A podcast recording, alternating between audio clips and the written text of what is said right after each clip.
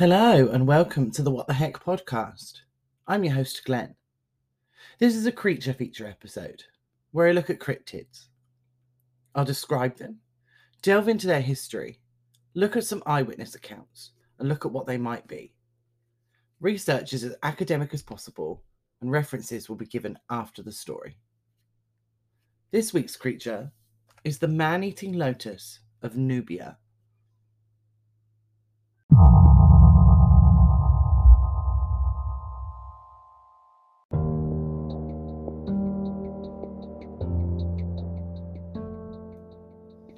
In Egypt, there were originally two native species of lotus plants the white lotus and the blue lotus. The pink lotus was brought into Egypt from Persia at some point, and all three species were recorded in Egyptian art. The pink lotus was featured heavily during the reign of the Ptolemies, which was the period of Greek rule in Egypt. In Greek mythology, the lotus appears in two stories. The first story is that of the nymph Lotis. Lotis was the subject of Priapus's unwanted affection. She managed to get away from him, but was turned into a tree for it, giving the lotus tree its name. The second story was Homer's Odyssey. In this one, the lotus tree grew fruit that caused a kind of pleasant drowsiness. These fruits were the only thing the people on the island would eat. The people were famously known as the lotus eaters, or the lotophagi. Anyone who ate the lotus fruit would forget their friends and family, losing all desire to go home. They would stay on the island with the lotus, living an idle life with nothing to do but eat the fruit. The specific lotus tree we're looking at today was mentioned in 1881 by Phil Robinson.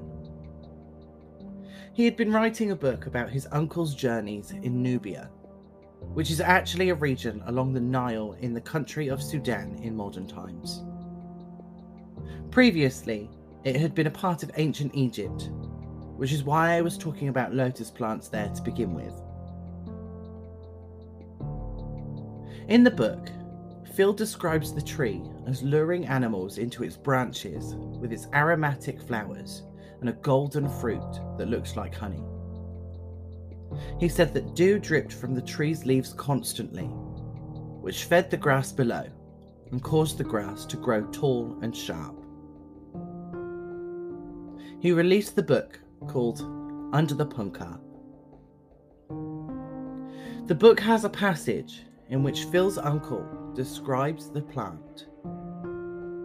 He said, This awful plant that rears its splendid death shade in the central solitude of a Nubian fern forest sickens by its unwholesome humours all vegetation from its immediate vicinity, and feeds upon the wild beasts that, in the terror of the chase, or the heat of the noon, seek the thick shelter of its boughs.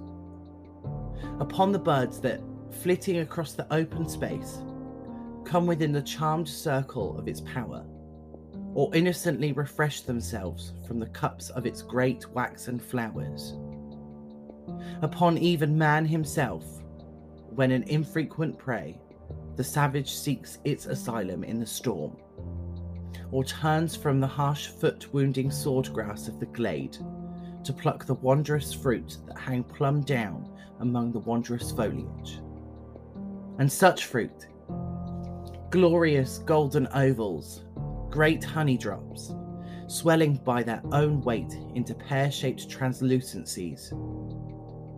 The foliage glistens with a strange dew that all day long drips onto the ground below nurturing a rank growth of grasses, which shoot up in places so high that their spikes of fierce, blood fed green show far up among the deep tinted foliage of the terrible tree, and, like a jealous bodyguard, keep conceals the fearful secret of the charnel house within, and draw round the black roots of the murderous plant a decent screen of living green. The book then goes on to explain that the tree actually captured and ate one of the uncle's companions and how they tried to shoot at the tree in retaliation. When the gun ran out of ammunition, the uncle went at the tree with a knife, doing nothing to it and being attacked in turn by the tree.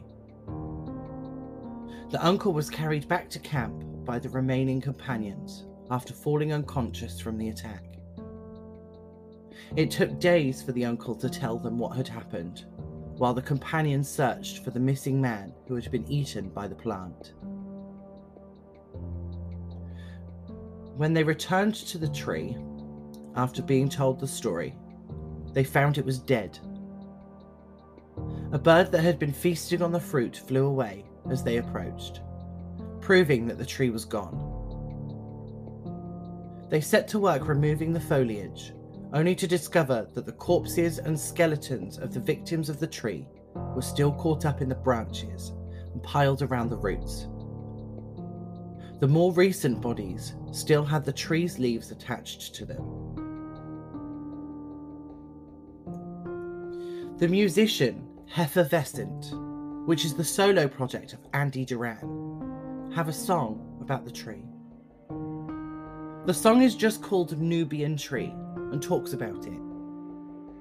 The chorus talks about the tree handing out its fruit and honey soaked with dew. But nobody could tell it was a man eating tree.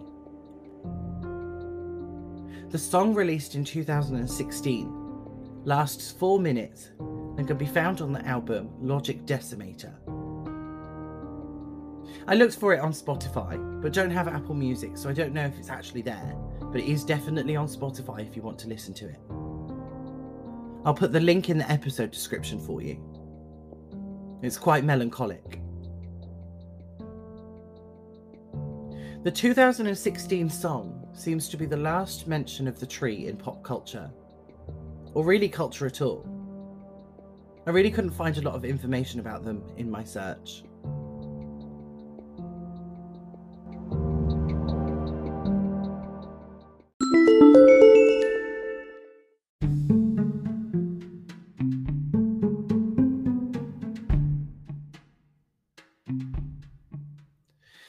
The man eating lotus seems to be limited to a specific place in Africa.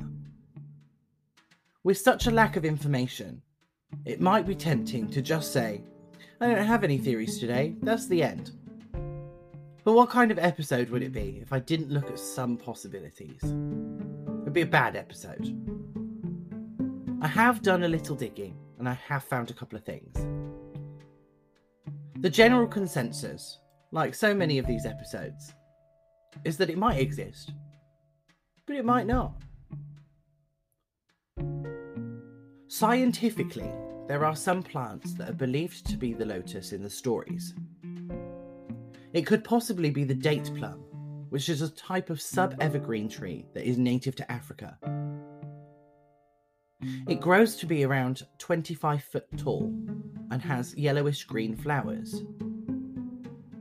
The other option is that it could be a Ziziphus lotus, which grows edible fruit that is related to the jujube family, which is native to North Africa and the islands in the Gulf of the Gabes. A third tree could be a possible culprit. In 2014, Oryx posted an article about the conservation status of the Nubian dragon tree I found the article about it while searching for this week's cryptid. The trees themselves are considered endangered due to drought. The article actually discusses the results of a survey of these trees between 2007 and 2009. But I'm not talking about that. I'll link the study in the episode description and in the social media posts because it's quite interesting. However, I'm pivoting from the science to explain why I brought up the Nubian dragon tree. It's found in the Gebel Elba National Park in Egypt and sports a canopy that looks like an upturned um- umbrella. They're called dragon trees because of the dark resin they drip, known as dragon's blood. They also grow small berries that go from green to black and then to orange as they ripen. It's possible that these trees were mistaken as a deadly member of the fauna of the land. The final theory, and probably the truth of the matter, is that it's completely fake. The Madagascar tree and the Nubian tree were actually debunked. Not only were they fake, but the stories and the people in them were fake as well. I find this era of exploration quite fascinating because there are some wild accounts of animals and plants from places that Westerners had never explored properly before. It's quite a shame that most of them have been debunked and aren't real. Regardless of the existence of the tree, we need to remember that there are actually carnivorous plants out there, so we have to be careful out in the wilderness. Remember to look up the flora and fauna of the place that you're going to so that you can stay prepared.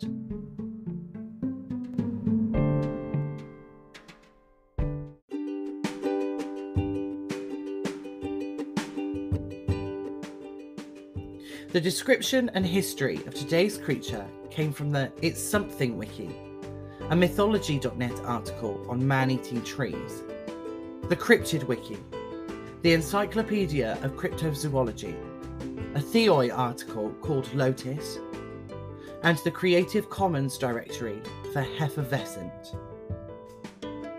The theory from today came from a Cambridge University Press article called conservation status of the endangered Nubian dragon tree, Dracaena ombet, in Gebel Elba National Park, Egypt. References for the episode will be posted on social media for you to have a look at. Speaking of social media, links to those and other ways to listen are in the episode description under my link tree. You can currently find me on Facebook and Instagram. Patreon is getting an upload of one of the transcripts each week as part of the £3 tier. The link to the Patreon is also on the link tree. And, as before, you're welcome to pledge more than £3 a month, and I'll find something extra special for the people that do. I do have an email set up on the link tree, but it doesn't open up a new email, so that's in the description of the episode too. Send me your spooky stories, unexplained events, and anything else you want me to read out. Or, if you have any corrections or issues with things that I've said, let me know and I'll address them as soon as I see the email. The next episode will be out on Wednesday, and next week's creature feature will be released on August 20th. So hold on until then.